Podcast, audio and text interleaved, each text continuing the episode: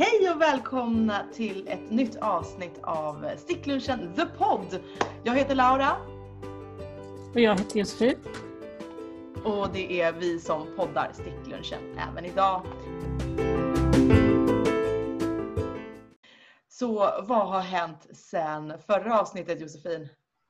Jo, vi hade ju faktiskt en ny Corona edition av Sticklunchen hemma hos Heidi en eh, fredag eftermiddag, eller lunch såklart. Eh, och det ledde ju då till att eh, vi startade den stora sorteringen av Heidis stash. Eh, men det tänkte vi berätta mer om i nästa avsnitt när Heidi är gäst hos oss. Och det kommer bli imponerande. För hon har ett helt hus för sitt garn. Men eh, vad pratade vi om sist på podden? Ja, det var ju mest att vi presenterade varandra och eh, vad själva sticklunchen är för någonting. Men, eh, och det är utifrån att det är vi som grundade sticklunchen. Ja, det är därför som du och jag sitter och låter här i podden. Men eh, okej, sista frågan då Josefin. Repetition. Vad är sticklunchen och vad är sticklunchen The Pod? Ja, men sticklunchen har ju varit ett tillfälle för oss på vår arbetsplats att hitta våra gelikar och våra nördsystrar i handarbetet. Där det mest har handlat om stickning och garn. Eh, så där hittar vi gemenskap kring vårt stora intresse men också om vi behöver ventilera andra saker bland vänner som relationer och jobb. Eh, och det är det att vi kommer tillbaka vecka efter vecka. Ehm, det är att vi får energi av de här tillfällena, att vi får inspiration eh, av att eh, umgås och vi lär oss massa nytt. Eh, det är massa olika nivåer på alla som kommer dit. Med nybörjare och sådana som håller på ibland och sådana som håller på jämt på olika sätt. Ja, men det är ett ganska stort givande och tagande har jag märkt. Att vi har alla någonting som, som vi kan dela med oss av och det är kul. Ja. Och eh, vi märker ju ändå att det verkar ju ändå vara givande för fler än bara för dig och mig som startade den. Utan det kommer ju till nya människor och eh, de kommer dessutom tillbaka. Och en av dem som har tillkommit och som stannat, det är dagens gäst i Sticklunchen The Podd. Och det är ingen mindre än Marielle Barry! Hallå! Hej Marielle! Berätta, eh, hur kom du in i Sticklunchen? Ja, det var faktiskt tack vare dig Laura. Det är så där att eh, du och jag, vi är båda två eh, gruppträningsinstruktör och eh, körde pass där du jobbar och vi pratade självklart väldigt mycket med varandra och bara om träning. Tills att någon gång vi började faktiskt att prata om någonting annat än träning. Vad var vår intresse utöver detta? Och det kom stickning och jag bara Ja, du stickar, jag också. Och på det här sättet du introducerade mig till sticklunchen. Mm. Eh, det är så där också att jag jobbar inte på ditt arbetsplats. Så jag kunde inte vara med eh, fysiskt i de här sticklunchen. Men jag blev då bjuden till de här after work stickning. Och det är så att jag fick lära mig liksom de andra som tillhör också gruppen. Och det var så vi fick lära känna dig och sen behöll vi dig för vi tyckte du är så härlig. Tack. Ja, men eh, det har ju till och med blivit lite mera eh, av det hela sen vi började med virtuella sticklunchen via Zoom. Så då har Ja. vi ännu oftare. Ja, för att nu jag hade då tillfället att vara med på sticklunchen. Med tanke att eh, det har ingen betydelse var du sitter. Så att det var en sätt att kunna verkligen eh, umgås eh, och bli väldigt socialt som vi på det här sättet. Och jag verkligen hoppas på något sätt att det kommer att fortsätta så att jag får vara med Ja, i framtiden. förmodligen, förmodligen den här hösten ut. För jag Mm. kommer fortsätta sitta i karantän och jobba hemifrån ända till jul som jag ser på det. Så eh, jag kommer sitta hemma och ha möjligheten till sticklunchen i alla fall. Ja, jag bara är så glad för det. Men du, eh, det här är en ganska eh, självklar fråga men jag hör ju på, på när du pratar att du är, har ett annat språk i grunden. Vart kommer du ifrån? Jag kommer från Frankrike ursprungligt och det är faktiskt där jag har lärt mig att sticka. Ja. Det var inte direkt någon bra erfarenhet. I Frankrike vi hade ingen rundstickor. Vi har bara raka, fina stickor. Så det vill säga att våra mönster är en fram, en bak som man måste sy ihop, två arm. Och det blir ganska tidskrävande och när man är nybörjare är det inte roligt. Eh, Så min första erfarenhet det var en eh, tröja och där jag pratar om 1978 kanske. Så garnet var beige och brun. En randiga tröja med no, eh, stickor var nummer sju tror jag. Med stor fluffiga hals. Sådär oversize för att jag visste inte direkt hur man stickade. Men jag använde den för att jag var så stolt över att jag hade stickat den. Och det, ja. och det var den. Lauras förvåning. Va? Använder du den? Bruna färger. Jag tänkte Ja. vad jag skulle välja ens när jag gick i skolan. Hur gammal var du då? Åh gud, vänta. Då var jag... Eh, Nej vänta, du ta årtalet. Vill du avslöja din ålder? nej, men jag, det var, åh, det var eh, 78 eller någonting sånt där. Det var länge sedan. Ja, så jag var liksom eh, 16, 16 år, typ sådär. Och den min erfarenhet stannade där, för jag tyckte att det var, inte, var inte roligt med stickning. Det Men det är ju inte det som, som tog dig tillbaka till stickningen direkt. Det var inte den Nej. oversize boxtröjan med Nej, raka stickor. Vad det var en helt annan erfarenhet. Eh, jag skulle resa Interrail i 1981. Och min resa, eh, jag hamnade i Norge, i Narvik, längst upp. Och jag var då i en familj där dotter stickade jättemycket och berättade här i Norge, alla stickor. Tjejerna stickar i skolan, vi stickar med varandra när vi fika och sådär. Och jag bara, för mig det var helt främmande det här. Jag bara okej. Jag trodde att stickning var bara för tomtar. farmor, mormor och sådär. Och så precis är det en, en gäng av ungtjejer som febrill liksom stickade. Men Tanter eller töntar? Nej, men det var ingen tantar, det var bara unga tjejer. Ja. Men den stor grej var det att vilken stickor använde du? De hade runda stickor. Och jag hade aldrig sett det här. Och då, de berättade faktiskt fördelen med den här runda stickor. Att man kunde sticka runt, runt, runt, runt och det går snabbare. Och för mig det blir bara wow! Det vill jag ha! Så hon körde med till en affär och där jag hittade en liten gudinna. Det var en, utan den här människan, jag tror inte att jag hade börjat att sticka. Hon var så fantastisk den här damen i butiken. Uh, hon, har förstått, hon förstod min situation. Hon tog fram stickor. Hon frågade mig vad jag kunde på engelska. Hon tog fram modeller. Jag fick välja. Hon tog fram garn. Och jag fick mönster, stickor gratis. Och jag fick betala bara för garn med en ganska bra rabatt. Och jag hade valt en tröja med regn på. Självklart, det skulle vara lite nordiskt liksom.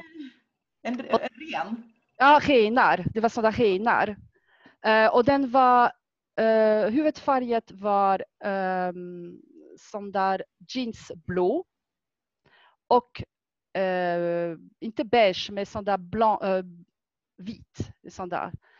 Ja, det var de jag två färgerna. Och jag köpte ett litet ordbok, fransk-norsk, för jag förstod självklart inte mönster. Och sen med hjälp av den här tjejfamiljen, jag började då min tröja. Och sen det var dags att åka tillbaka till Frankrike. Men då det var bara att sticka runt, runt, runt, runt. Och jag gjorde helt till i mitten av Tyskland. För att det var två och en halv dag med resa med tåg. Så i mitten av Tyskland, jag hade gjort klart min bål. Jag var superlycklig. Jag hade aldrig gått så långt med en tröja själv. Eh, med hjälp av bruksanvisning och ordboken.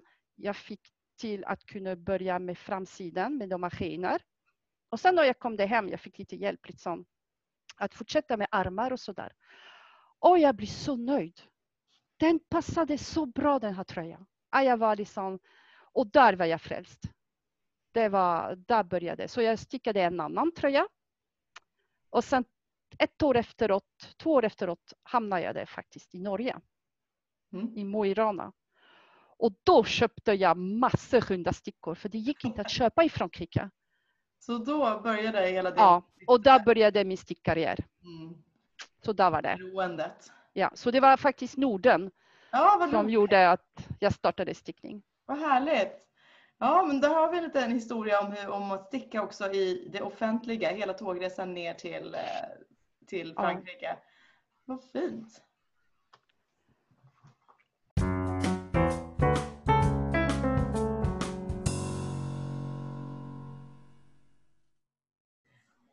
Då har vi kommit fram till veckans Vad stickar vi på nu? Och eh, jag tänkte faktiskt börja för jag har minst att berätta. Jag är fortfarande fast på min Catkin. Det jag höll på med förra gången som vi poddade det var ehm, att jag skulle förlänga borden längst ner på den sjalen. Det är, det är en cap-sjal. Eh, multifunktionellt plagg kan man säga.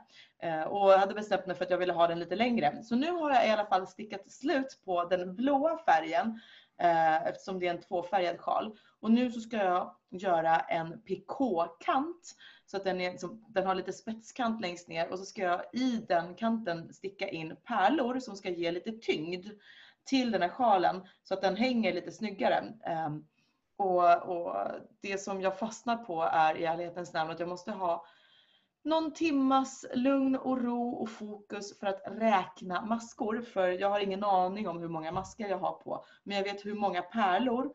Eh, Så jag måste göra lite matematiska beräkningar. Och det är någonting som jag verkligen ser fram emot att göra. För det är kul med matte. Att sitta och räkna och pilla och beräkna fram och tillbaka.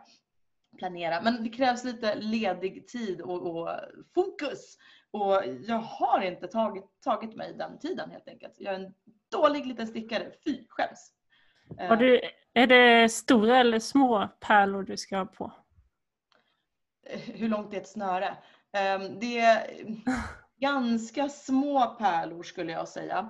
Ehm, Det är inte ett så stort hål att jag kan sticka igenom en virknål, någon virknål som jag har hemma.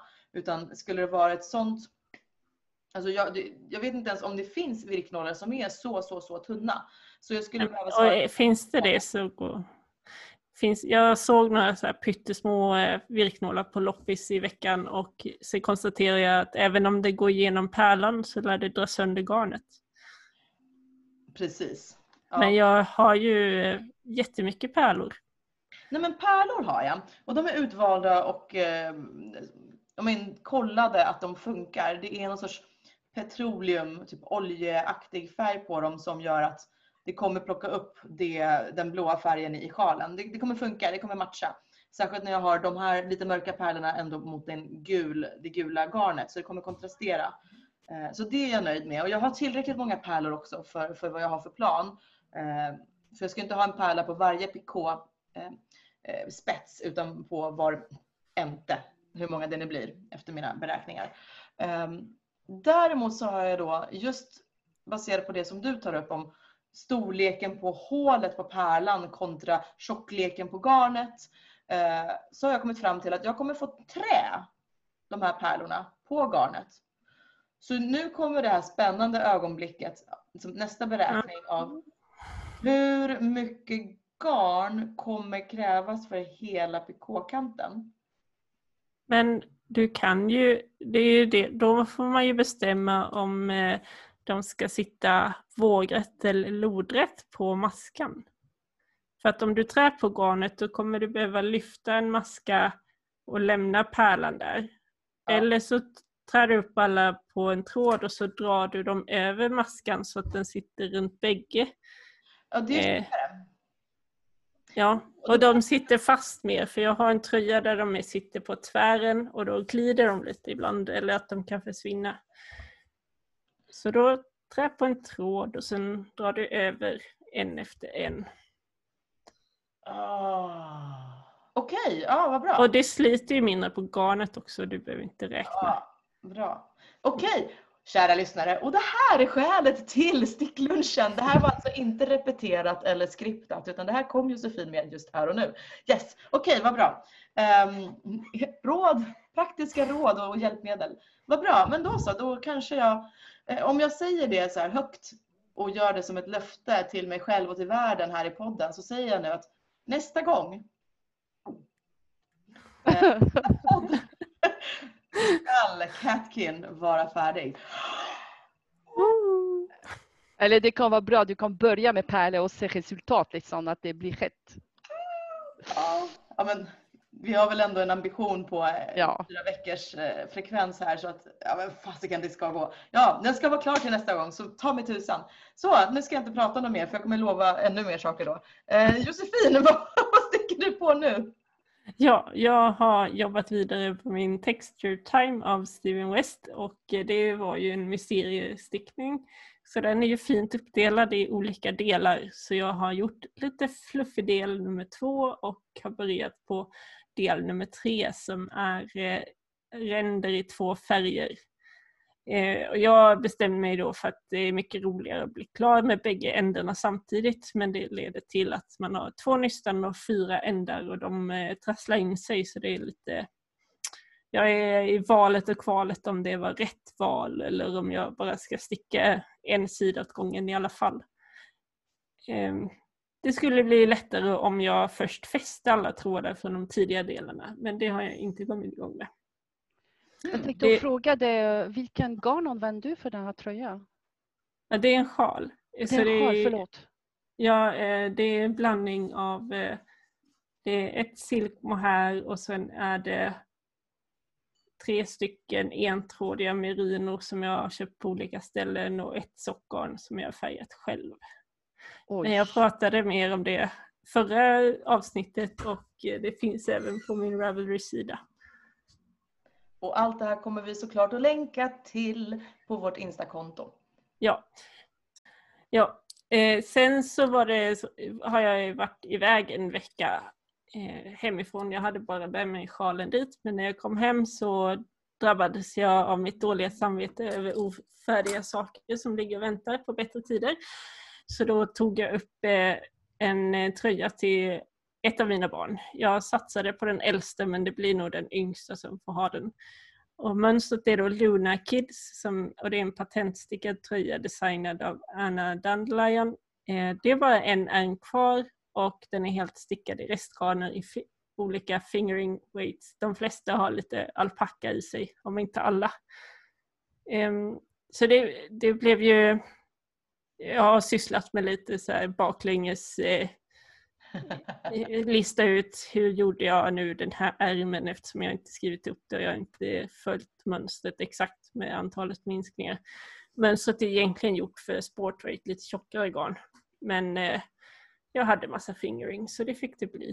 Ja, men det är ju därför som du stickar de här två vingarna av sjalen samtidigt. Det är ju det här som är skälet. För att man, liksom, man gör, om det är dubbelt upp av någonting så gör bägge samtidigt. Annars så drabbas man av single sock syndrome eller att man måste efterberäkna. Usch. Ja, det är ju smart. Men det är alltid jobbigt att sticka två samtidigt när man har två färger. Och det har jag i det här fallet också och jag skulle ha blivit tokig om jag försökte mig på, på den här. Dessutom så nu har jag gått över från strumpstickor till sån här Addy Crazy Trio så att man har korta stickor det, eller ja, korta stickor med en kort kabel emellan och tre stycken. Så du har ju stickningen på två så sticker du över på den tredje. Ehm, så det blir färre övergångar fast man slipper de långa ändarna man har i Magic Loop eller de, ja, själva Ja, looparna. okej. Marielle och jag hade ungefär samma ansiktsuttryck nu nyss som var mer såhär eh, face på oss. Okej. Om, man, om, man, om man trivs med att strick, sticka med korta stickor så, är, så kan jag rekommendera de här Addy Crazy Trio. Får Men de är ju också ganska dyra tyvärr. Men Ja, exakt, jag får låna dem av dig och prova.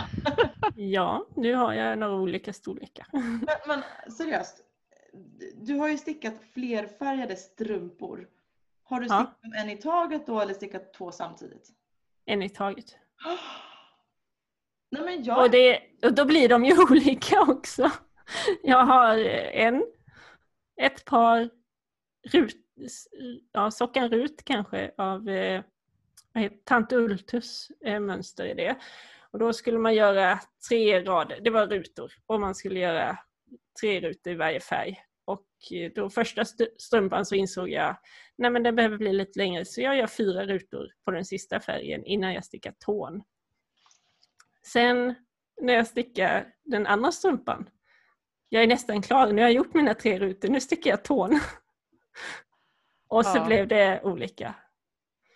Det var tre rutor och fyra rutor. Och det såg jag när jag tog på mig dem. Och likadant eh, har jag stickat ett mönster av eh, Tant Kofta. Eh, Två tanter och skogen heter det mönstret och det tog så lång tid att bli klar så där bytte jag väl vilken färg som var dominant och lite så här. Så de eh, ser lite olika ut men ingen bryr sig, det är strumpor. Ja, Ja, jag tror jag har stickat mönster stickade strumpor. Två stycken samtidigt i flerfärgat. man blir to- ja, jag blir tokig. Jag blir Ja. verkligen tokig. Jag kanske var som grundgalen från början och så märker inte den marginella ökningen av galenskap. Kan- jag, jag kände inte att det var så farligt. Ja. Ja, Okej, men eh, bra. Det var, har du något mer du sysslar med? Jag har ju börjat väva på en ny matta också. Jag har haft en vävstol uppställd i fyra år i huset och jag har bara producerat en matta hittills. Eh, Bara. Nu är det dags för den andra. Så det har tagit lite av sticktiden. Vad använder du för material för din vävning? Eh, det är lin i varpen och eh, det är ull i inslagen. Och då har jag fått en hög, ja, tre, fyra påsar från eh, Marie som också är del av sticklunchen. När hon inte kom på att hon inte kunde väva för att hon behövde plocka undan vävstolen och göra barnrum, då kom hon över med all, allt sitt garn som hon hade fått. Det fick jag. Det är det här som kallas för cirkelekonomi. Eh, ja, jag får väl eh, väva en matta till henne så småningom. Ja. Det är massa gammalt ullgarn och mycket tror jag är växtfärgat. Så det är lite spännande. Åh, fint. Mm. Ett av diskussionsämnena som kommer att komma i den här podden någon gång i framtiden eh, är eh, huruvida man ska syssla med monogamstickning eller ehm, många parallella projekt samtidigt. Det finns många olika åsikter och skolor i den här frågan, men vi kommer till det någon annan dag. Men uppenbarligen så är jag mer av en monogamstickare och du är mer av en många projekt samtidigt stickare. Jag är, ja, fast jag blir också, det, går, det är ju snabbast att sticka på ett åt gången. Så ibland så går det. Eller i alla fall bara strumpor och ett till. nej, nej. Ah. Marielle då, är du monogamstickare eller? eller? Ja, jag, jag var monogamstickare och på grund av R, efter att jag har börjat att lyssna på R i sticklunchen, jag har blivit lite sån, vad säger man då om det inte är monogam? Det är flera projekt. Många projekt samtidigt sa jag. Ja, jag hade inget, man, ett enda ord för att... nej, men många projekt samtidigt. Men efter att jag har experimenterat detta, då jag går tillbaka till att ha bara en projekt åt gången. Ja, För jag märkte att det funkade inte. Eh, Så det jag gör just nu, det är en av de här projekten som jag hade påbörjat. Och det är ett eh, insväng droppskofta som är sticket i bomull med hålmönster. Och det kommer att vara tre kvarts långa arm. Och det är jättevackert mönster med där spetsmönster över hela kofta. Och jag känner nu att uh, orkar inte. Jo, men tur är det att jag hade då samtidigt för att jag var inspirerad av er att jag hade då eh, börjat, jag hade börjat på en annan cardigan som heter Blaster. Och den är från Andi Satterlund. Någonting Ja. som Laura, du Lugn. visste om vem det var. Hon gör jättefina koftmönster, så här klänning, Ja. klänningskoftor. Ja, precis. Och det är lite sådana 50-tal inspirerat Ja. och det var det som jag gillade där.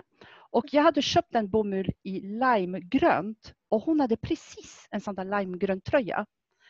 Och det var det då jag bestämde mig att göra parallellt med den andra eh, mönster, sådana droppsmönster. Eh, men den stora utmaningen med den här Blaster, det är att det var på engelska. Och jag hade aldrig följt en mönster på engelska. Eh, men tur att jag hade R i sticklunchen. För att ni verkligen hjälpte mig med varenda översättning. Jag fick lära mig vad purls betyder och andra saker. Så det gick fram. Och jag blev färdig faktiskt med den här tröjan. Därför det var ingen tröja, det var en sån där cardigan. Så jag var väldigt nöjd med den. Men då jag hade lämnat lite grann den andra insväng kofta åt sidan. För jag känner att jag kan inte sticka dem samtidigt. Det går inte. För att jag glömmer bort den här uh, hålmönster. Jag var tvungen att sätta mig i den här mönstret igen varenda gång. Så jag tänkte, nej, jag lägger den här åt sidan. Jag avslutar min blaster och sen går tillbaka till mönster. Och det är det jag har gjort. Så nu jag försöker avsluta min insvängkofta som är också i bomull, ljusgul. Jag har gjort eh, bålen, framsidan och jag håller på med ryggen så jag har kvar armarna. Men jag känner, jag vet inte om ni överlevt det här av och till. Jag känner att jag tröttnar på det. Jaha. Och jag skulle vilja göra någonting annat. någonting rakstickning, enkelt, inte tänka, bara fram och tillbaka, fram och tillbaka. Oh. Det är ju det som är argumentet för att ha parallellstickning. Nu kommer jag på det. Att ha parallella stickningar just för att ibland så har man bara inte uh, ork och hjärnkapacitet att sitta med ett spetsmönster eller någonting där man måste läsa beskrivningen hela tiden. Man vill bara ha enkel eh, hjärndöd tv-stickning. Och då är det bra att ha ett sådant projekt som man kan plocka fram när, när hjärnan behöver vila lite mera. Och sen så när man är förbi det, då kan man, den pucken, då kan man ta upp igen sin lite mer utmanande stickning. Precis, för att det som var också utmaning i den här koftan, det är att eh, med tanke att den är insvängd så du hade ganska många masker på botten som du måste minska för att få den här midja. Men samtidigt du hade också den här band med knappar så du hade de här knapphålet som du var tvungen att ta hänsyn till. Så det var så mycket saker som hände samtidigt så det var, ja, det var verkligen att penna och papper och skriva och räkna. Ah, jag är på att dö. Men nu jag känner att jag kommit över det här. Jag har bara en liten del av ryggen och två armar. Ah. Här, när jag stöter på sådana mönster där det står samtidigt som jag brukar nästan skriva om dem själv då rad för rad och säga så att jag liksom kan bocka av och säga där var minskningen, där är knapphålet hela tiden. Um, jag tänkte ja. säga det. det. Det är det som är fördelen med att ha ett mönster eller en beskrivning som har ett, ett, diagram. För då kan man ju lätt bara stryka över de raderna allt eftersom man har stickat dem. Eller de har radvisa beskrivningen som rad 1, rad 2. Ja. Eh, vilket ser väldigt tråkigt ut men, men det är tacksamt om man då kan stryka över det där man befinner sig. Precis. För att, för att lösa den här problematiken, jag hade faktiskt ritat en kofta då på en blankpapper och skrivit liksom att varje de här antal centimeter måste jag göra ett hål och det är ungefär efter varje rapport av den här mönster. Så att jag var tvungen att skapa mitt eget lilla visuellt för att kunna klara det här. Men eh, ja. Jag, att jag har blivit lite bortskämd eller att jag har, blivit, har, har fått högre krav med tiden. För, för, när jag började sticka så kände jag att det, då hade jag som inga jag hade ingen åsikt, det var så här det fungerade. Det är ett mönster som är beskrivet på det här viset och jag förväntas hålla koll på det här och jag måste göra det här extra jobbet. Nu är jag lat och bekväm och tycker att nej, ett bra mönster ska inte kräva att jag måste sitta och skriva om hela schabraket. Eh, bara för att de ville spara på lite ord i en beskrivning eller ville spara radmetrar. Jag vet inte hur, hur resonemanget går där men om tanken är att det måste få plats på en A4 annars är det inte välskrivet. Jag tycker tvärtom. Låt den vara sju sidor lång eller mer. Det, blir, det gör ingenting, bara det är lätt för mig att följa eh, och veta var jag befinner mig. Så jag har blivit mer och mer kräsen. Eller i alla fall så, tycker, så tycker, har jag börjat gnälla mer och mer på mönster som inte uppfyller mina som, lata krav. Det skulle kunna vara en eh, hel egen podd och prata olika sorters mönster känner jag. Josefin sitter Absolut. och garvar mig för hon ser att jag har blivit passionerad i en fråga. Så sitter och avgarvar i sin tysthet. Ja, vad bra. Men det var vad, vad Marielle hade på stickarna. Två stycken. Ja. Det var bara det. Liksom. Jag känner att det är en sån väldigt uh, utmanande projekt för mig så att uh, jag håller på bara med det här och jag hoppas att bli klar kanske om två veckor, tre veckor om jag ja, men du kan... var klar med Andi Zetterlund-koftan? Ja, det här blastet är klart. Det, jag var jättenöjd med det. Det blev en bra resultat. Mm. Uh, men där däremot prata om mönster, liksom, det var en mönster där du fick följa linje per linje. Jag behövde inte räkna, det var bara att följa. Och det var lite överraskande så att, eh, med tanke att jag inte direkt vant med en mönster som är så pass detaljerat. Mhm. Så att, eh, Men det där kommer vi såklart att lägga in bilder på Ja. I eh, podd... Eh, vad ska jag kalla det? Och Instagramflödet. På Insta-inlägget för podden. Så lite bilder kommer ni kunna se av dessa bägge koftor, eller hur Marielle? Ja. ja. Eh, och länkar till, till Ravelry och till mönstren också kommer finnas i de, eh, i de inläggen så ni kan hänga med och se. Men Marielle, det här leder faktiskt eh, in oss på dagens diskussionsfråga. För det är, vilket kommer först? Val av garn eller val av mönster? Så, så hur, hur har du resonerat när du nu valde de här sista två projekten? Jag resonerar inte alls. jag, jag, jag, jag köpte garn. Det här var inte det inövade svaret. ja, men det, det var så bara det var. Jag, köpt, jag hade köpt garn för att det var rea och det såg fint ut. Eh, Egentligen hela historien är att jag skulle göra en kofta som skulle vara knallgul. Om ni kommer ihåg min diskussion i våra sticklunchen. Det skulle vara knallgul, fluffig. För att ha med en viss klänning. Och jag hittade inte den här typen av garn som jag ville ha. Och jag hade ingen modell heller. Men jag, jag letade efter garn och jag hittade inte. Men då jag hittade den här bomullsgarn. Jag tänkte att jag kan göra någonting med den här gulfärgen. Men, men färgen på dator blev inte detsamma som när jag fick den. Det blev ljusgul. Och jag tänkte shit också, vad ska jag göra med det här? och då hittade jag det då den här uh, Drops Design, det här insvänga kofta. Och jag gjorde en liten provlapp, någonting som är nytt för mig, för jag är inte vant att göra provlappar. Bra för provlappar! Eller hur? Ja. Och jag tyckte att det här skulle kunna funka. Och egentligen det var samma sak med den här blasterkofta. Liksom. Att jag hade också köpt limegrönt, men jag visste inte vad jag skulle göra med den, utom att det skulle vara bara en kofta. Och då jag hittade den här modellen då som egentligen var gjort med där fingering ull, liksom ganska tunt ull. Och jag tänkte att det funkar bra med bomull. Ja, det blev lite större kanske än modellen, men det funkade bra för mig. Så egentligen jag, är, jag köper garn och jag letar efter mönster och det är totalt fel för att eh, jag kanske köper för lite garn för det jag vill göra. Eller jag har kanske sex, åtta nystar kvar. Eh, kanske den nyster, för den typ av garn som jag har passar inte direkt med den mönster som jag har valt. Så att eh, jag känner nu att jag måste skärpa mig och köpa garn när jag har hittat en mönster. För att annars, jag sitter där med en stash som är enormt, tycker jag. Jag har inte pratat med Heidi ännu, men för mig den är enormt. Och jag vet inte direkt vad jag ska göra med den. Så ni har introducerat mig i ravellerivärlden. Josefin, hon gav mig en, nästan en kurs, en workshop, hur man ska leta i ravelleri. Så jag hoppas att jag blir av med en del av min garn.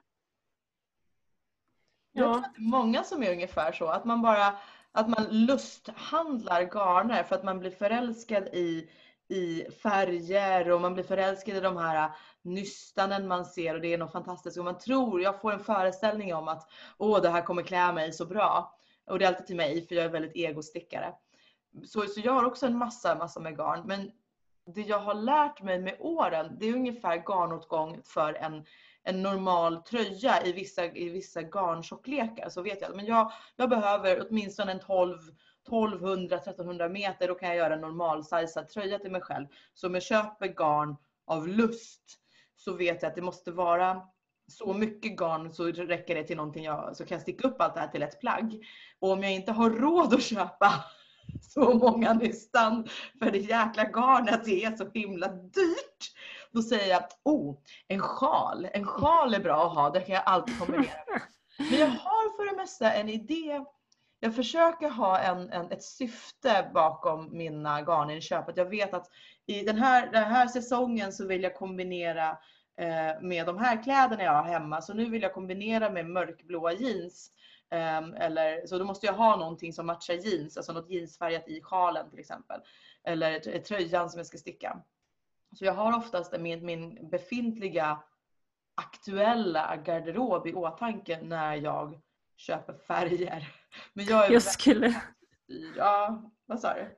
Jag skulle kunna göra tvärtom, att jag tar med mina stickade plagg till en personal shopper och så säger jag åt dem att hitta lite kläder som passar till de här tröjorna, för jag kommer använda tröjorna, det vet jag. De här tröjorna och koftorna, de älskar jag. Så då vill jag ha byxor och kjolar och typ linnen och sånt som jag kan ha inunder. Fast du skulle ju faktiskt kunna sticka både byxor och kjolar. Jag menar, du har ju stickat en kjol redan i sommar. Eh, ja, och jag har ett par byxor. Mm. Men de är ja. mina hemmamysbyxor. De är inte till för att gå ut med, mer än till brevlådan. Vi får kolla på Ravelry efter dressbyxor. Kontors. Jag har sett sådana också, men det var de här var kanske på stycke fem och en halv eller något sånt. Det gick ganska fort. De andra jag sett är byxor på stycke tre. Det känns inte lika aktuellt. Det kommer ta sju evigheter och 50 000 svordomar. Jag ja. tror jag är för färgstyrd för att kunna vara riktigt så. Jag har för mycket som är bjärta färger så, så måste mm. jag kombinera med någonting neutralt. Och då har inte jag det hemma. Jag vet inte, jag tror jag Ja, men det är samma för mig. Liksom. Om jag tittar på min, jag har nästan ingen vit och ingen svart. Liksom. Det är bara klar färger. Liksom. Och av och till det kan vara lite svårt att kombinera. Ja, mycket... ja men det...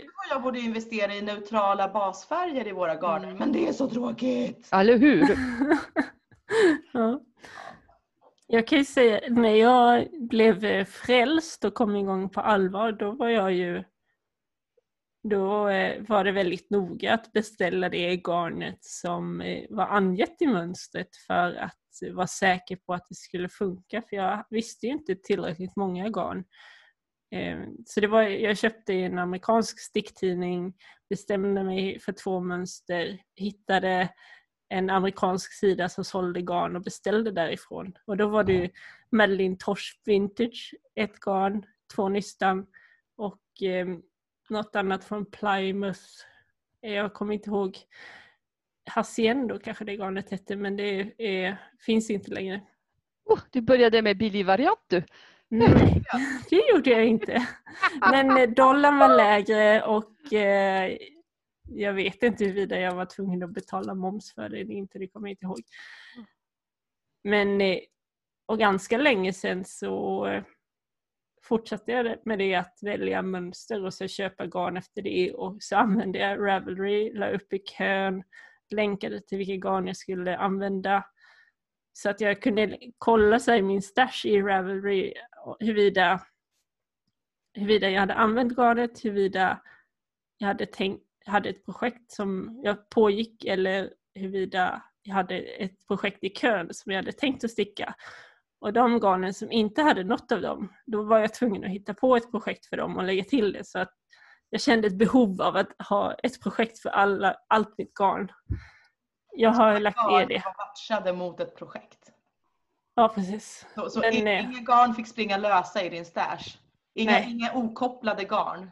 Men, nej, precis. Men eh, jag har lagt ner det. Jag har för mycket i min stash nu. Men fast det kallas det för strukturerat. Liksom. Det är ja. jättebra. Ja, jag är imponerad. Jag tycker det, det tilltalade mig, den strukturen och den disciplinen. Det, det lät vackert. Vi har ju försökt göra liknande saker med din stash. Vi har ju suttit där och pillat på garnerna och parat ihop och skrivit lappar och planerat för vad Laura ska sticka. Det här är, det här är graden av nördighet när det är ett av mina favoritminnen. För jag minns väldigt väl den här eftermiddagen i min lägenhet. Vi sitter på golvet, allt garn ligger bara ute på golvet. Ehm, man står liksom och rullar runt i det nästan och så bara klappa på det, känna på det och bara ah, okej, okay, det här funkar till de här projekten, de här kan du kombinera. Det är så himla kul! Det är som motsvarigheten till när jag var liten och man fick sortera lego. Det var också roligt. Men det är så härlig känsla liksom, när man kan känna på garn och sådär. Det blir som en liten paradis liksom. Ja. Ja. Men nu, ju mer man har stickat desto lättare har det ju blivit att kunna köpa, spontanköpa garn lite mer och veta som du säger Laura hur mycket man behöver för att tänka ut eh, vad man ska göra av det. Mm. Eh, men samtidigt så då, gäller, då, då är det ju, finns det säkert två olika typer av människor där jag vet vilken jag är. Det är de som köper ett extra nystan och de som köper ett nystan för lite. Där jag, jag köper ett för lite och sen så får jag bannor av Heidi. Ska du inte, är du säker verkligen på att det blir en tröja av det här? Så hon har räddat mig en gång och kanske två efter den här turen till Barcelona som vi gjorde. Jaha. Ja, för då köpte jag tre nystan i, av ett portugisiskt garn i Barcelona och så började jag på en tröja och sen eh, blandade jag nog ihop yard som heter lite grann. Så jag beställde ett fjärde nystan när jag hade kommit en bit och jag hade fem gram kvar av det fjärde nystanet när tröjan var klar. Oh, wow! Ja. Här kom garnchecken. Japp. Wow. Mm. Okej, så om, om vi ska på något sätt sammanfatta det här. ehm, det finns lustinköpare av garn och vi är också människor som förtjänar garnlycka. Ehm, men det är en bra idé kanske att ha en bild av hur mycket garn som går åt för olika typer av plagg när man går iväg och lustköper så att man inte har för lite eller, eller har för mycket liksom, lösa okopplade garner i sin stash utan att man kan ju kanske ha en aning i alla fall. Ehm, så här många meter går det åt på en sån här typ av sjal eller så här många meter behöver man för att sticka en tröja. Hur ska man, få, hur ska man lära sig det då? Ja, jag tror det är mycket det som ni säger, det är erfarenhet. Liksom. Ni har skapat erfarenhet med året. Eh, Med tanke att ni har stuckit så pass mycket. Liksom. Jag känner för exempel, du pratar om meter. Jag kan inte tänka meter, jag tänker om nyster. 50 gram nyster, jag behöver 10 lyster och sådär. Jag, jag, 10 nyster för mig, det säger ingenting i längden. Så där man är olika nivå. Jag är fortfarande nybörjare nivå att jag måste räkna i nyster. Och ni pratar om meter. Men det kan jag säga varför. Det är för att Ravelry, eh, eller alla mönster på något sätt alltid diskuterar i termer av meter. Så alla mönstren Ja. använder sig av det som valuta. Så då är det därför som jag har lärt mig att räkna på Ja. det. Ja, så det är, alltså det är Ravelry i så mycket här. För dels så kan man ju, de flesta mönster anger ju liksom att det här, eh, det här mönstret tar mellan 700 meter till Mm. 1500 meter i, beroende på vilket storleksspann och vad det är för typ av plagg. Eh, och sen så är det ju oftast angivet vilket garn det är stickat i och då står det antal meter per 100 gram eller 50 gram. Eh, Så då kan man räkna om lite där också. Och sen är ju det som vi, det jag visade dig Marielle, hur man kan, eh, om man hittar sitt garn på Ravelry så kan man ju se projektförslag och mönsterförslag till det garnet. Så man kan ju, det finns ju, man kan ju alltid söka åt ett eller annat håll på Ravelry och det är det som är så roligt. Och att, ja men att projekten, om man går in på eh, ett mönsters mönstersida så kan man få fram Jana IDs och sen kan du klicka i in my stash så ser du att okej, jag har fem av garnerna som andra har använt sig av för att sticka det här projektet. Det är, det är min lösning och räddning med Ravelry helt enkelt. andra personers erfarenhet. Ja precis. Den är lättillgänglig. Och det är det som är, det är där man ser att stickning är inte enbart stickning, det är en kunskap. Det är en konst. Herregud. Det är konst för konstiga människor.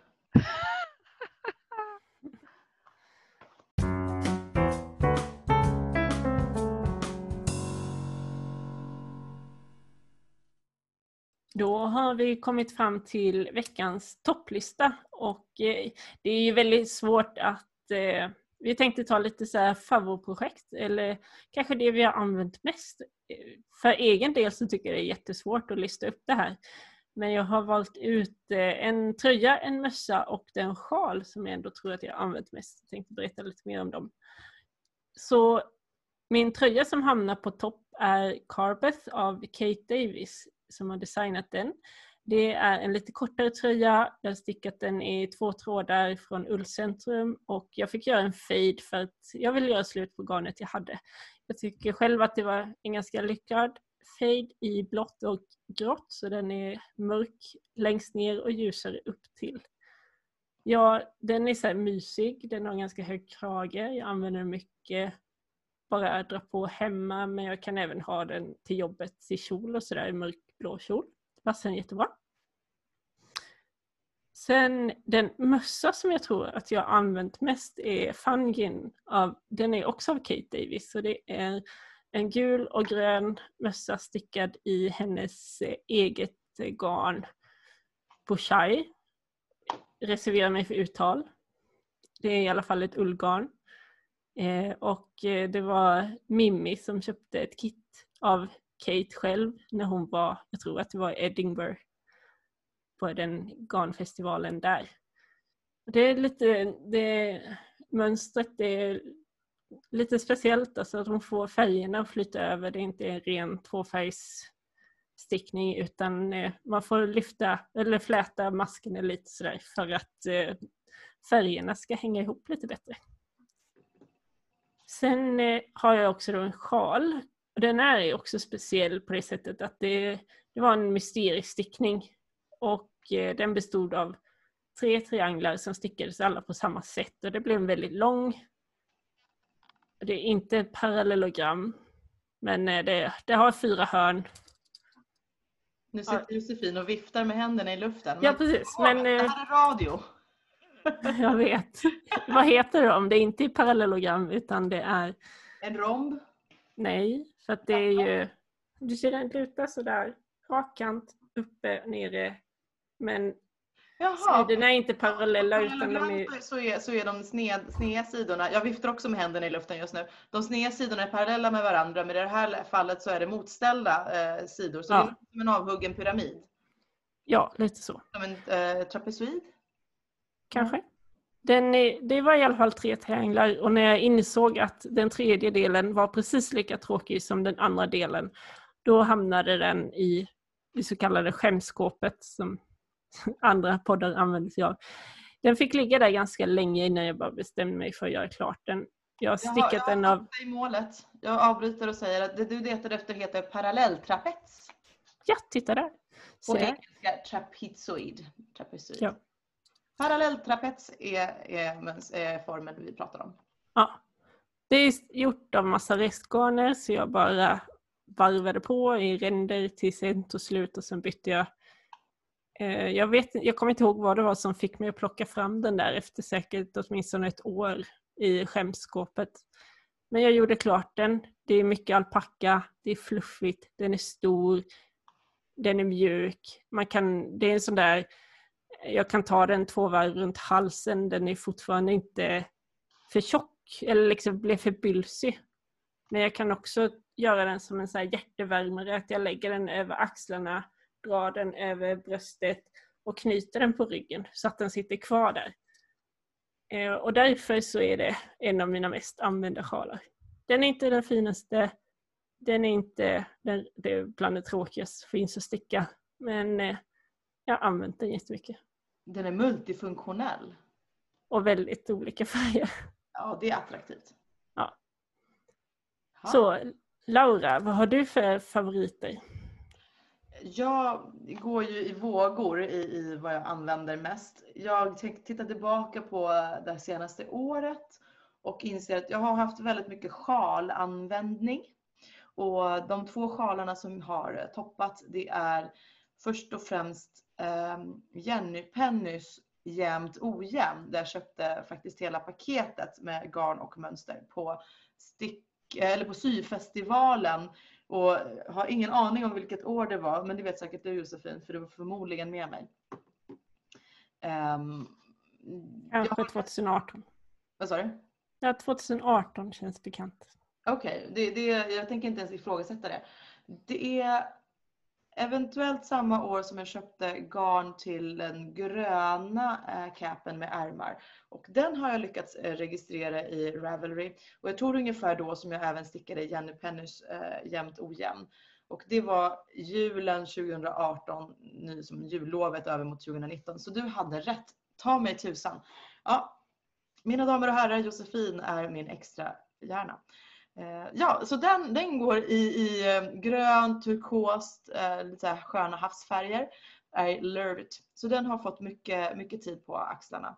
Och mm, just det här att man når den punkten där man knyter en liten knut i spetsarna på den och sen så är den liksom i perfekt längd för att viras exakt tre stycken varv och så kan man moja in den runt halsen på ett visst sätt. Och sen så. Ja, så den har varit en jätteskön eh, vintersjal på det sättet. Jag har ju inte alltid en sjal om axlarna direkt utan det är alltid halsen som jag fokuserar på att skydda. För jag är en liten sångdiva så jag tycker att det är viktigt med en skyddad hals.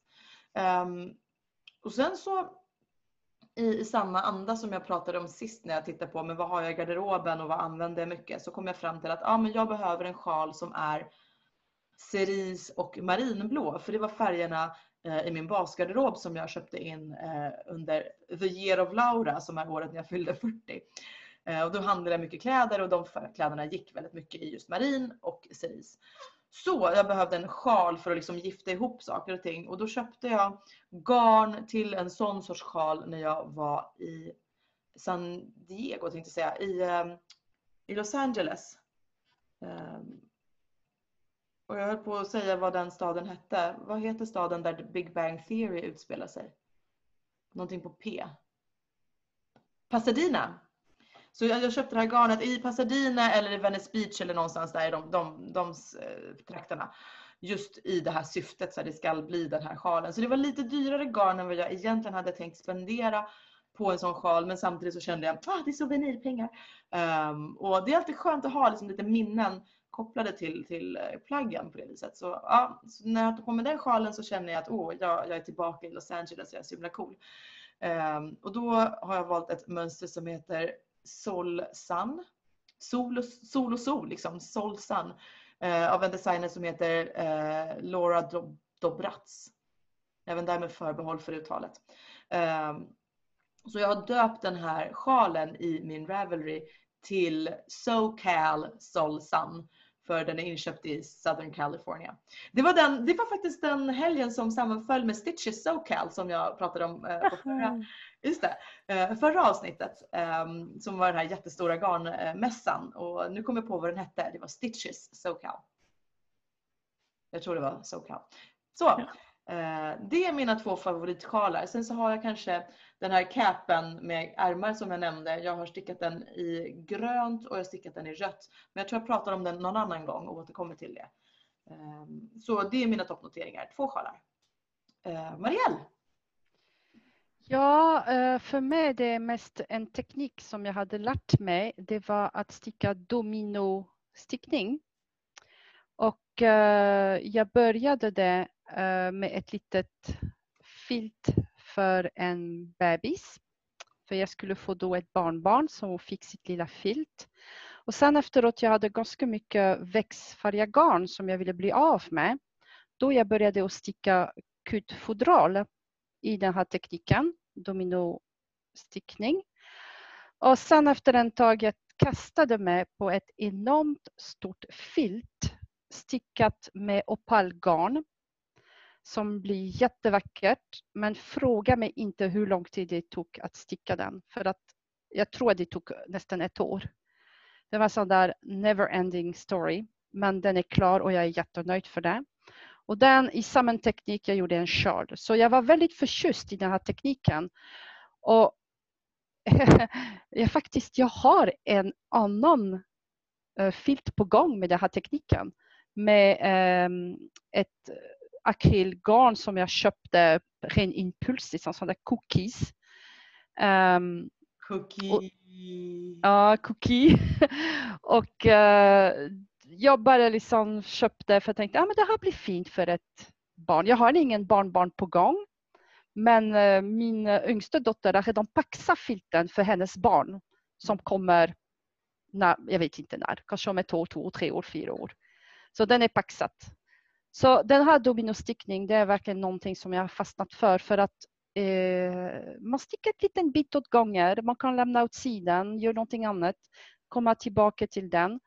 Och det är intressant att se hur det växer. Jag var väldigt stolt över den här stora filten som jag gjorde med multifärgat garn och sånt där vitt garn. Så att eh, det här opalgarn. Och jag har faktiskt garn för att göra en till i svart och multigarn i lila och blått. Så det är en projekt som ligger och väntar. Så att eh, jag älskar det här dominostickning. Ja men det är ju också ett sånt där beroendeframkallande eh, Ja. sticksätt. En sån där be- beroendeframkallande metodik. För att ja, jag ska bara göra en till. Äh, Ja, det är livsfarligt. som stickvärldens eh, Pringles chips.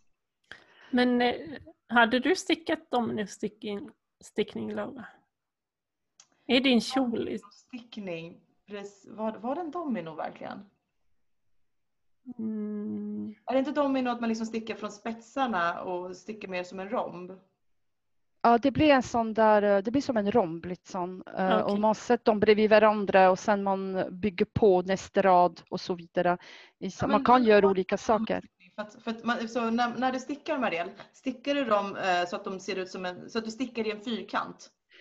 Uh, nej, jag börjar på spetsen och jag ökar i mitten och sen man minskar igen. Mm. Då är det inte dominostickning på min stickade kjol som inte är Mm. färdigsydd. Eh, där stickade jag i fyrkanter. Eh, ja, ja, vågrätt, lodrätt. Och det jag kan säga är att de har mönster. Jag har inte följt någon särskild mönster. Jag var bara inspirerad av uh, sån där filten som när man var på uh, syfestivalen. De som sålde de här opalgarn, de hade sån där filten upp mot väggen liksom, Ja. eh, i sin stand där man kunde se. Och jag tog en kort på den och den, eh, jag gick ifrån det här. Så, det är, ni har bägge köpt sånt som har suttit uppe på väggen på stickfestivalen, för, eller syfestivalen. Ja, man åker I så fall. Man torskar hårt på de här färdigstickade grejerna. Ja, men du köpte ju din poncho efter att ha sett den där. jag provade du ju den till den? Jag provade Ja, den. just det. Det Ja. gjorde du. Det var faktiskt en väldigt bra investering för det mönstret har jag kunnat upprepa, upprepa, upprepa flera gånger och i andra garner. Ehm, och det, det kan jag tänka mig faktiskt göra fler gånger. Det, det är ett skönt, snabbt stickprojekt som, som jag tycker är tacksamt och det är ett väldigt bra plagg. Funkar fantastiskt bra till klänning också. Men även till som, ja, en längre tröja under över jeans. Och så. Ja, Ja. Den är Okej, okej, supersnygg. jag tar upp den. Jag tar upp den. Jag tar med mig den på, på min toppnotering. Nu kommer det. Det är ju ett mönster, inte bara ett plagg. För jag har ju flera stycken, eller minst två stycken. Jag kommer sticka en till. Ehm, så eh, då ska vi se vad heter själva mönstret. Det kommer från Lillestrik i Danmark. Eh, och den heter bara Cap. Så eh, det var inte ett mer fantasifullt namn än så på mönstret. Så den åker upp i anteckningarna och på Insta-inlägget. Perfekt. Boom!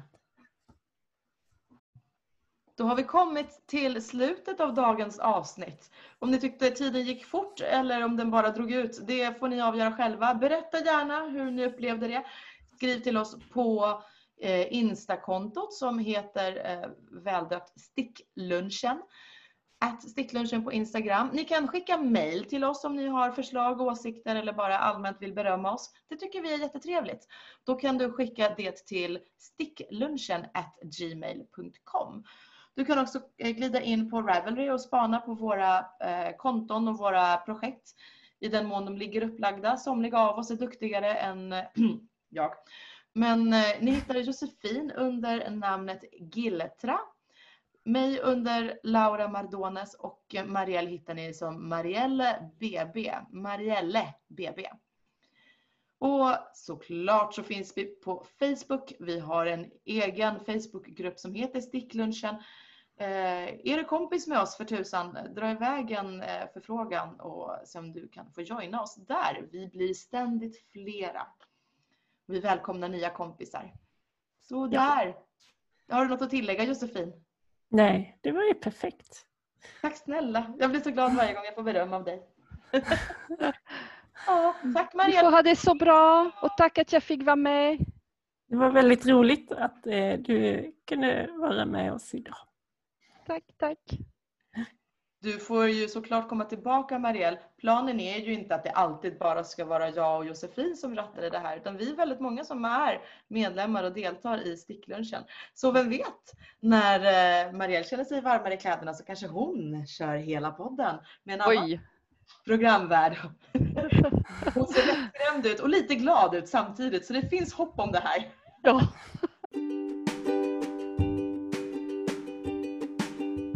Så skicka massor med uppmuntran och peppen till Marielle.